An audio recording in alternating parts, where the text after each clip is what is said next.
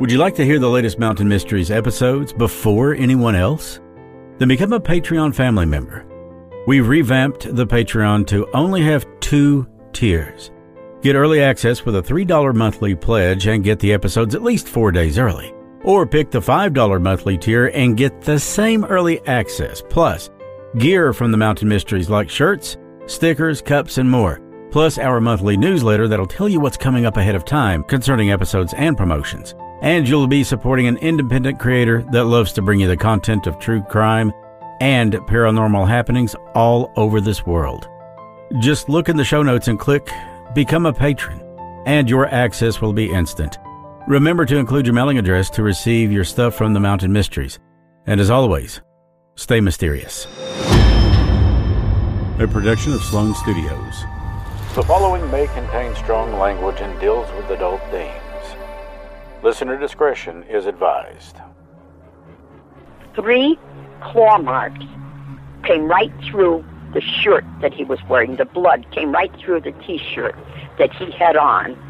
And that's when we were brought in on the case with an Episcopal priest.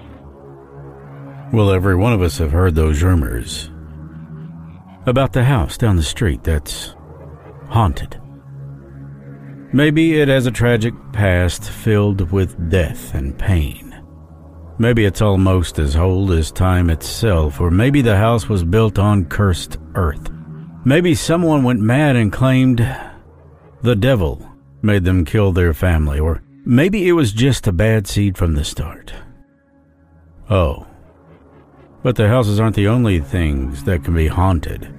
It's not just places, but also objects and even people as well.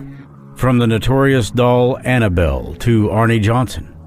It's quite clear that structures of wood and stone aren't the only things in this life that can engage a morbid and mysterious curiosity, but it can also be things and people as well. These are the Mountain Mysteries, episode number 49. All that was, is, a collection of haunted places, things, and people. Part 2.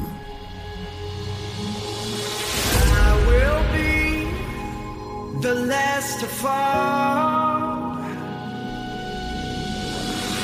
I won't shed a tear for them to see. I won't have your name to call. I will be the last to fall.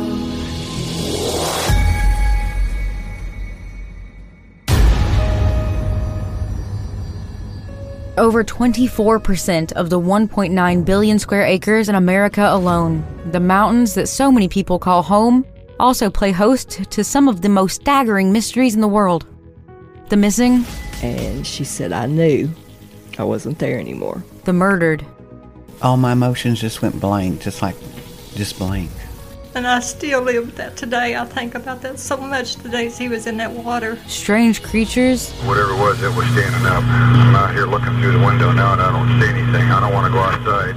I mean, it was a nope. We need to get out of town. unexplained lights and sightings. It does not look like an airplane. They come together and then they separate and they just keep doing this all the time. These stories may be strange, they may be sad, they may be odd, but they are mysterious. These are the Mountain Mysteries, and now your host, Chris Slone.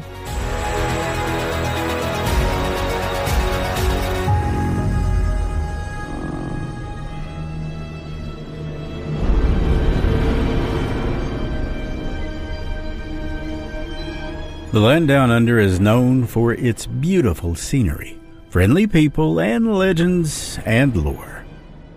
Monte Cristo Homestead is a haunted mansion in the New South Wales state of Australia. The mansion is popular as one of the most haunted places in the world because of the haunted stories related to Mrs. Crawley. The erstwhile owner never came out of the house for some 23 years after her husband died. And since she has passed, it's believed that her ghost has been haunting her room. People have claimed to witness her bodiless spirit in the window, strange voices, flickering lights, and the floating phantom in the corridor. A lot of reports of accidents and murders in the mansion have also been there that took place in the past.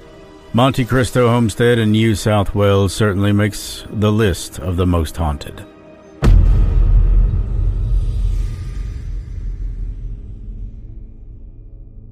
For our next tribute, we'll stay in Australia and make a slight travel to the Aradale Lunatic Asylum in Victoria.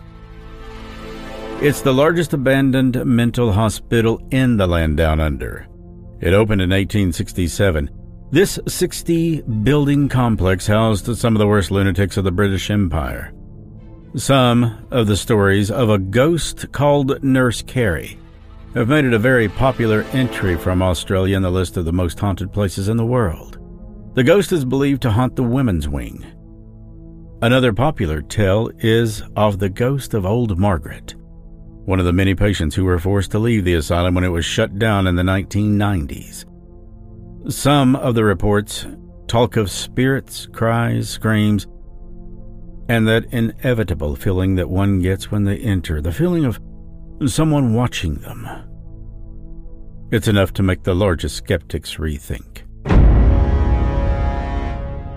Highgate Cemetery in England was established in 1839. This particular location in North London is one of the most haunted places in the world. The final resting place of over 170,000 people has been the site of a lot of different supernatural reports. But it's the tale of a seven foot tall phantom, believed to be the Highgate vampire, that has it all, including hypnotic red eyes and a long black coat. The vampire is believed to cause sudden drops in temperature, time freeze, and more. The story of the vampire gained significant popularity when a badly charred body of a woman was found decapitated. Oh, but come on, vampires? Hard to imagine that in this day and age, but the finding of the headless body certainly lends some credence that something without explanation took place. One of the most haunted places in the world, the Tower of London, England. It's a popular tourist spot by day and a terror at night. Several princes and others have been executed in the tower itself that dates back to 1078 Anno Domini. The local tower guards, aka beef eaters, well, they've reported seeing their headless ghosts of Lady Jane Grey, Anne Boleyn, and the two princes who murdered their uncle Richard III in 1483. To this day, people cite unexplained apparitions and get the coldest of chills and make their way out quicker than they ever came in. The Mary King's Close was a series of underground streets and tunnels in Edinburgh that led to several homes and business houses in the 16th and 17th centuries. When a plague broke out in 1645, the area was abandoned. Currently, a part of the city tours, the close has been in the news for sightings of ghosts of an elderly lady, a woman in black, and a little girl that the locals call Young Annie. These paranormal sightings have made the Mary King's Close one of the most haunted places in the world. And we cannot talk about Scotland and hauntings unless we mention the iconic Edinburgh Castle in Scotland. This heritage castle is known to sit on the grounds dating back to the Iron Age. In addition to being a popular tourist destination during daylight hours, the castle is the home to a spectral dog, a headless drummer, and a phantom piper. During a 10 hour scientific survey of the castle in 2001, several volunteers and scientists reported ghost sightings. Ever since, people have started taking the Edinburgh Castle seriously as one of the most haunted places on the earth. The Paris catacombs in France.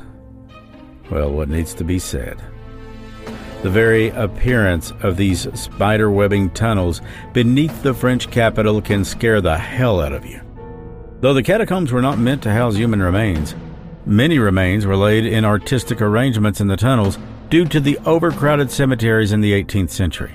In addition to reports of people witnessing apparitions in these catacombs, a lot of people have reportedly disappeared altogether within those tunnels.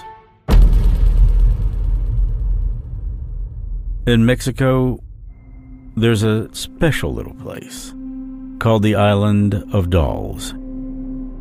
And this is on a level of creepy that even the most seasoned paranormal investigator or enthusiast would take note of. The artificial Island of Dolls is one of the most haunted locations across the globe. You see, this legend talks of a girl who died there after drowning in a Mexican canal. When Julian Barrera moved to this island, he was haunted by the spirit of that girl. So, to please her spirit, he hung several dolls all over and across the island.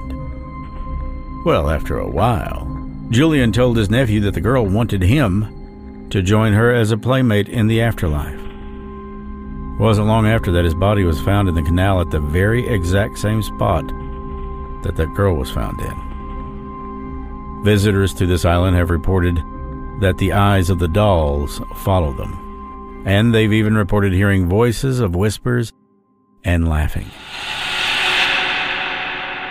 From Mexico to Canada, there's a place in Ontario called Screaming Tunnel. It's located beneath the railroad track from Toronto to New York via Niagara Falls. The legend talks of the death of a young girl about 100 years ago when her farmhouse, which was located at the south entrance of the tunnel, caught fire. The girl that was burning in that fire ran towards the tunnel in search of help, but died instead. Ever since, if anyone lights a fire inside the tunnel, the screams of the girl are heard, and the fire dies out. From Canada, we head south to the United States of America, the Myrtle Plantation. There's no doubt about it, it's one of the scariest places in the world. Myrtle's plantation also has a very disturbing story. It's believed that the owner of the place had mistreated one of his slave girls. Then the slave girl, identified as Chloe, poisoned his whole family. In order to take revenge, he killed her and threw her body nearby in a, well, a not so good situation. Since the ghost of Chloe has been haunting the house, it's believed that she disturbs the visitors in that house. You could quite possibly make an argument that it is the most haunted house in the world. Not too far away lies the LaLaurie Mansion in Louisiana. Marie Delphine McCarty, known as Madame LaLaurie, was a New Orleans socialite who took the lives of the slaves in her household. While her house is a landmark in the French Quarter, it does in fact have a quite naughty history. Some say she kept her cook chained to the kitchen stove and beat her daughters when they tried to feed the slaves. People say slaves that were taken to the uppermost room never came back. Well, not breathing anyway. Some say that people were found in her home bound in restrictive postures and wearing spiked iron collars. Oh, and she buried bodies around her mansion, including that of a child. Very creepy. We stay south in the USA for the Crescent Hotel in Arkansas, in Eureka Springs specifically. It's been called the country's most haunted hotel.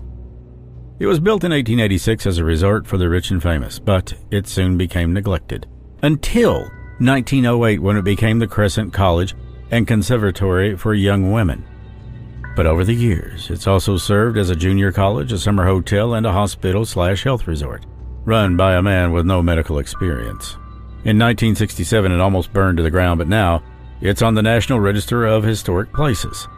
Due to all of these changes and years and uses, this has been dubbed the place where guests check out but never leave. Union Cemetery is in Easton, Connecticut, and it dates back to the 1700s. As one of the most haunted cemeteries in the nation, it is home to the White Lady, a ghost that people have reportedly seen, wearing what appears to be a white nightgown or wedding dress.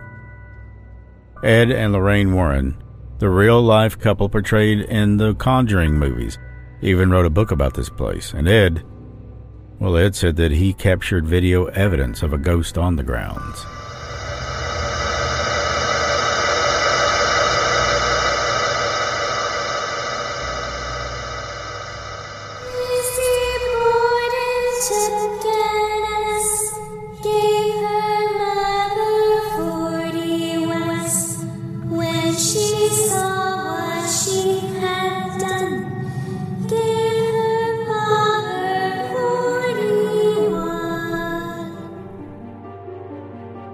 Lizzie Borden house is, of course, the site of Lizzie Borden's infamous story of taking an axe to her parents.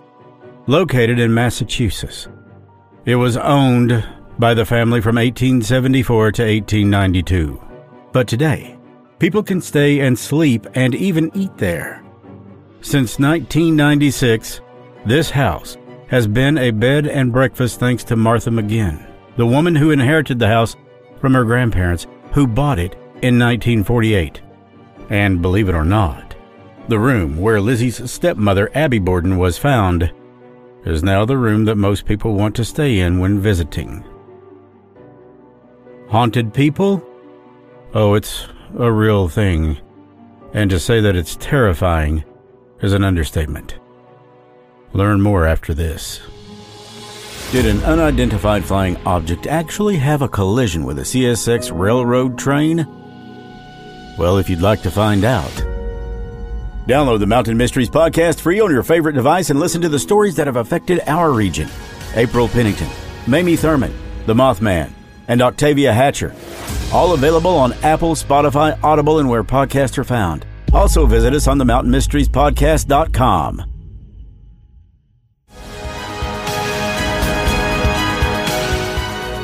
Download the Mountain Mysteries podcast on your favorite listening device free right now to hear episodes featuring Lorraine Warren and hear episodes about crimes and mysteries in our own backyard and more. You can also learn more by visiting the website at themountainmysteriespodcast.com. Get the chills and stay mysterious. Available on Apple, Spotify, Audible, and where podcasts are found.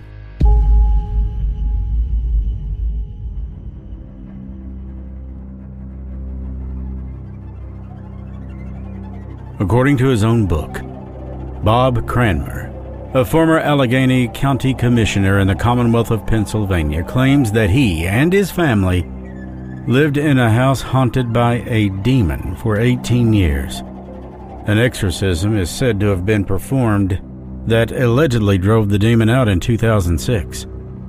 Mr. Cranmer claims that he watched helplessly over the period of years as blood dripped from the walls of his home and invisible hands pushed and struck his loved ones. When these attacks reached their boiling point, sometime between 2005 and 6, Cranmer finally contacted the Catholic Diocese of Pittsburgh, which sent a priest to perform an exorcism on the house. As the story goes, Cranmer's home in the Pittsburgh suburb of Brentwood was built upon rotten soil in the 1700s, Native Americans viciously murdered European settlers in the area. Later, during the house's construction, one of the workers cursed the land. However, true evil did not come into existence until Dr. James C. Mahon, Sr., arrived on the scene. Cranmer believes that Dr. Mahon, a former tenant in the home, was an alcoholic abortionist who performed countless numbers of illegal operations. Now, these activities supposedly brought forth a demon into the world, a demon that mostly manifested as a black, foggy cloud. Now, unlike most demonic hauntings, Cranmer actually knows the name of this demon. He believes that it's Moloch, the Canaanite god mentioned in the Old Testament. He believes that this demon possessed his house because Mahon, and the Malik family, the home's previous owners, were Moloch's worshippers. Given that Moloch supposedly received child sacrifices, the fact that Dr. Mahon was an abortionist, well, that just makes things seem a little more frightening.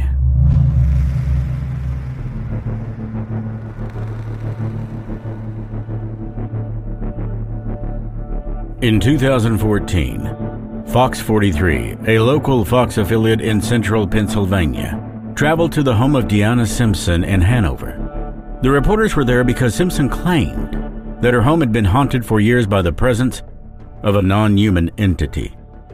Nick Petrillo, a cameraman for the Fox 43 team, apparently felt a burning sensation in his hand while he was filming at the Simpson house. When Petrillo told Simpson about his inexplicable pain, she responded by pouring holy water on the afflicted area. The subject of an episode of the Travel Channel's TV show, The Dead Files, Simpson claims that a demon has taken possession of her home. The majority are bad, dark forces, unhuman. Just a couple minutes into the interview, our photojournalist, Nick, felt his wrist burning. Are you okay? Did you get scratched?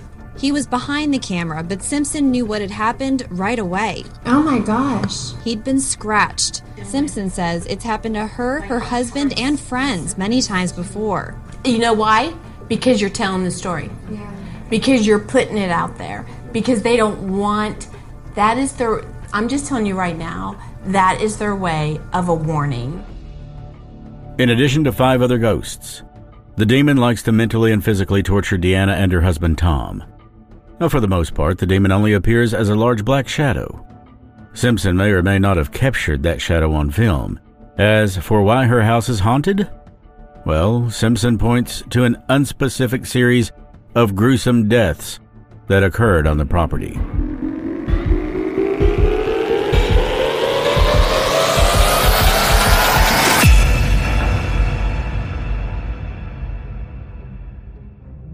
The Smurl haunting is famous in and of itself. Between 1974 and 1989, the Smurl family of West Pittston, Pennsylvania was subjected to endless amounts of paranormal phenomena. Jack and Janet Smurl and their four kids claimed that their TV once burst into flames.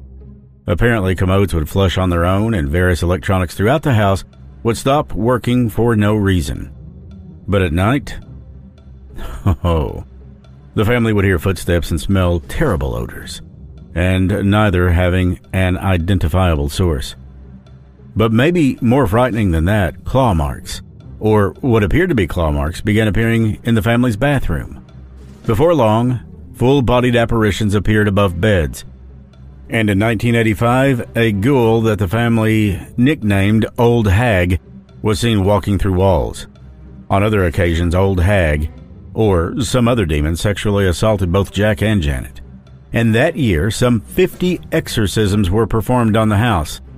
But the assaults didn't stop until the Smurl family moved in 1989. Kind of like a certain haunting in Amityville, New York, skeptics raised an eyebrow at the fact that the demonic activity seemed to cease once the Smurl family moved. The involvement of paranormal investigators Ed and Lorraine Warren in the case was cause for further skepticism. In 1991, the Smurl case became a made for TV movie that was called The Haunted.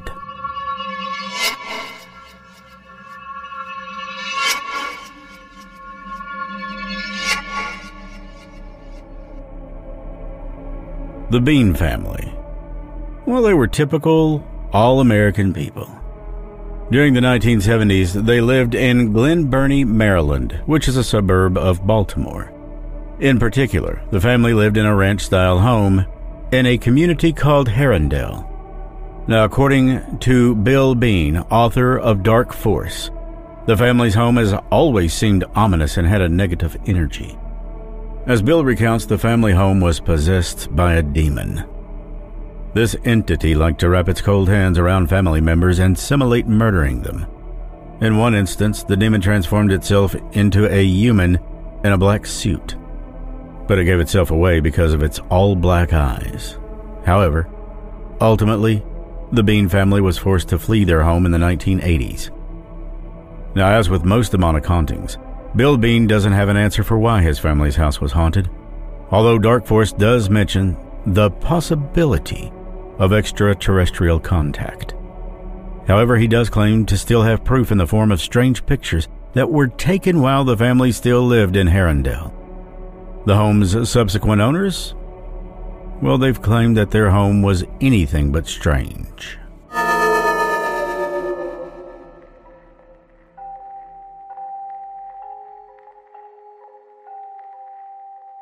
In 1970, Anne and Roger Brock moved their family into a four bedroom home at 2220 North Armstrong Street in Kokomo, Indiana.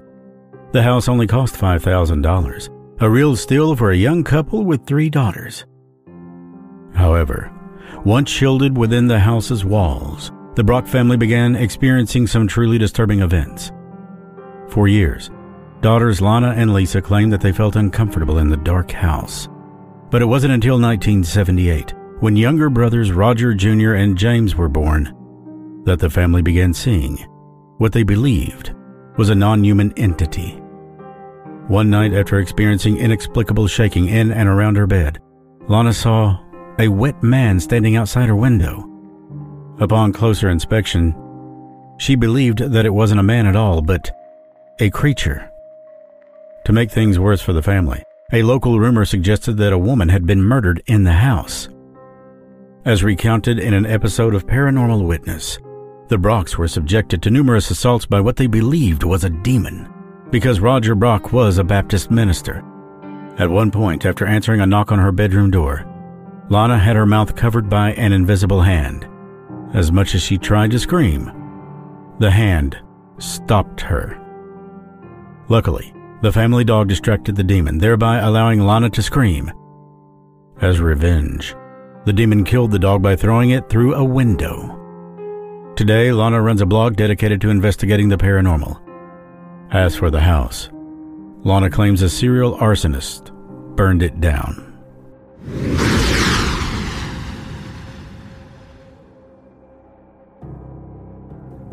Despite its reputation as one of America's most haunted houses, the Sallie House in Atchison, Kansas, looks like any other middle class home. Located at 508 North 2nd Street, the Sallie House was built in the 19th century and got its name from a ghost girl named Sallie. In 1992, the case of the Sallie House made national news thanks to the Sightings television program. While an episode of the show was being filmed, the home's residents, Tony and Deborah Pickman, showed suspicious scratch marks on their bodies. Members of the television crew were similarly bumped, bruised, and scratched. According to Tony and Deborah, these serious supernatural assaults began after the birth of their child. From then on, Tony and Deborah suffered cuts and physical pains caused by unseen assailants. Anyone who comes into the house has been similarly assaulted. Other stories claim that full body apparitions, floating objects, and inexplicable noises, such as animal sounds, were experienced by members of the household and their friends. To investigate these mysterious occurrences, the Pickman family frequently invited paranormal investigators and psychics to their home, some of whom used Ouija boards to try to contact the house's spirits. Disturbingly, Tony and Deborah came to believe that Sallie the house's most active ghost, was somehow a magnet for a much darker entity. In particular, Sallie may have been the portal that allowed a demon or several demons to come into the home. One of these demons has been called a harpy due to its predilection for physical violence and its certain interest in Tony and Deborah's child. Tony and Deborah left the house in 1994, but they maintain a website dedicated to their experiences.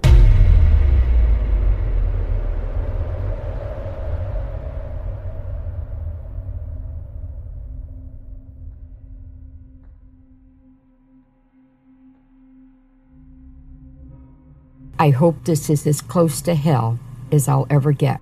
That was Lorraine Warren and you know what we're getting ready to talk about 112 Ocean Avenue. Quite possibly the most famous haunting in the world.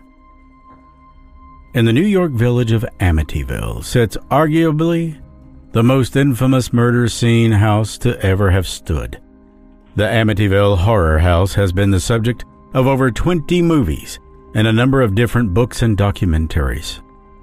On November 13, 1974, the property at 112 Ocean Avenue in Amityville, New York, was the scene of a gruesome mass murder. A murder in which six members of the same family were all shot dead while they slept. According to deeds and information compiled by the Amityville Historical Society, the Ocean Avenue property had once been farmland belonging to the Irelands, one of the Amityville's most prominent and influential families of the time. It was January 14, 1924. Annie Ireland sold the property to John and Catherine Moynihan. The following year, Amityville builder Jesse Purdy constructed the five bedroom, three bathroom Dutch colonial house that still stands today. When John and Kathy Moynihan died, their daughter, Eileen Fitzgerald, moved in with her own family. She lived there until October 17, 1960, when John and Mary Riley bought the house. Because of marital problems, the Rileys divorced and sold the house to the DeFeos on June 28, 1965. Well, at first everything was great. The DeFeos lived in the house for more than nine years until the murders took place on that fateful November day in 1974. After the DeFeos, about a year later, George and Kathy Lutz moved into the property, and 28 days later, ran, leaving practically everything behind. Their stay was so short that they did not even make a payment on the $60,000 mortgage. August 30th, 1976, the Lutz family returned the house to Columbia Savings and Loan. It was on March 18, 1977, that Jim and Barbara Cromarty purchased the home from the bank. Although plagued by hordes of tourists searching for supernatural phenomena, the Cromarties managed to live there for a decade. It was August 17, 1987, when Peter and Jean O'Neill purchased the house from the Cromarties. Now, they made some big changes to the design of the house, including getting rid of those creepy windows, and they filled in the swimming pool. On June 10, 1997, Brian Wilson bought the home for about $310,000, and even more changes were made to the house, including a sunroom at the back of the house. It was sold again in 2017 for $605,000. You see, up until the murders in 1974, the house had no major history and was your typical Amityville home. Beautiful, quaint, quiet, peaceful, and in a great neighborhood. But at around 6:30 p.m. on the evening of November 13, 1974, Ron DeFeo Jr. walked into Henry's bar in Amityville, Long Island and declared, "You got to help me. I think my mother and father are shot."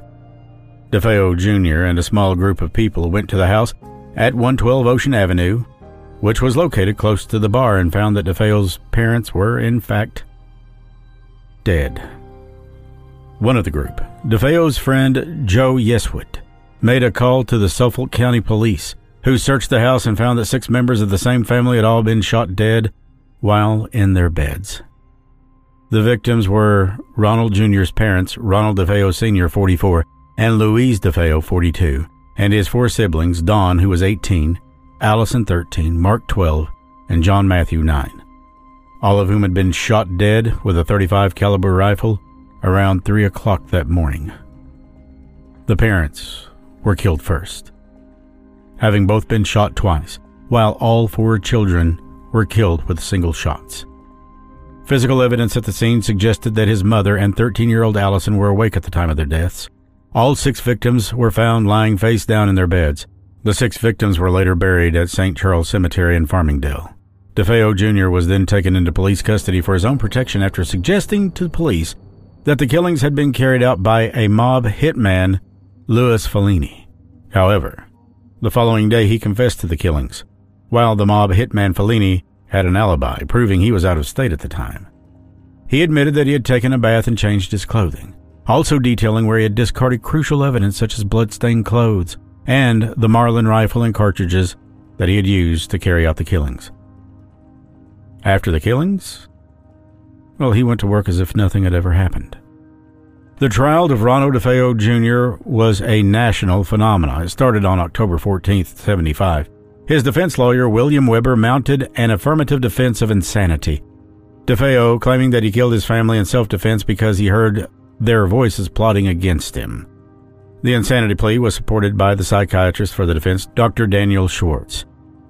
The psychiatrist for the prosecution, Dr. Harold Zolan, maintained that Although DeFeo was an abuser of LSD and heroin, who also had an antisocial personality disorder, he was indeed aware of his actions at the time of the crime. November 21, 1975. DeFeo was found guilty of six counts of second degree murder. The judge sentenced him to six consecutive life sentences of 25 to life. DeFeo was housed in the Sullivan Correctional Facility in Fallsburg, New York. A lot of controversy surrounded the DeFeo murders. The police investigation concluded that a suppressor had not been fitted to the rifle. This led to speculation that someone should have been woken up by the gunshots. And no gunshots had ever been heard by the neighbors. Since being convicted, DeFeo changed his story several times. In 1986, he claimed that his sister Dawn killed their father, and then their distraught mother killed all of his siblings before he killed his mother. He stated that he took the blame because he was afraid to say anything negative about his mother to her father, Michael Brigante Sr., and his father's uncle, out of fear that they would kill him. His father's uncle was Pete DeFeo, a caporegime in the Genovese crime family. In 1990, Ronald DeFeo Jr. filed a 440 motion, a proceeding to have his conviction vacated. In support of his motion, DeFeo asserted that Dawn and an unknown assailant who fled the house before he could get a good look at him killed their parents, and Dawn subsequently killed their siblings. He claimed the only person he killed was Dawn, and that it was by accident as they struggled over the rifle. In 1977, Jay Anson's book The Amityville Horror hit the shelves. The book was based on the 28 day period during December of 1975 through January of 76 when George and Kathy Lutz and their three kids lived in the home. The Lutz family left the Amityville house claiming that they'd been terrorized by some kind of dark paranormal phenomena while living there, and that the home was a real life haunted house. In 1979, the film adaptation of the Amityville Horror was released. It became the highest grossing independent film of all time, holding that record until 1990. Now, you know that this was followed by a ton of sequels and other movies that had no connection to the original movie other than its reference to the town of Amityville. The Lutz family stayed in the home for 28 days until they fled, leaving practically everything they owned behind, claiming the house had an evil paranormal presence in it. And George Lutz said he would never go back into the place, and he never did. Today, the Amityville Horror House sits at the same location, but with a slightly different look. Haunted? Or not? Well, we'll let you decide that in all of the stories you've heard. Please subscribe to the Mountain Mysteries and share the podcast. Become a Patreon member. You can find us on Facebook at facebook.com slash the mountain mysteries. Also on Instagram or at www.themountainmysteriespodcast.com. I'm Chris Slone. Stay mysterious. If you enjoy the Mountain Mysteries, please subscribe and give us a five star rating. That helps us so much. You can also help support the Mountain Mysteries by visiting our sponsors, whose links are below, or by donating at Patreon or the PayPal link shown in the notes. Patreon subscribers will receive early commercial free episodes and more.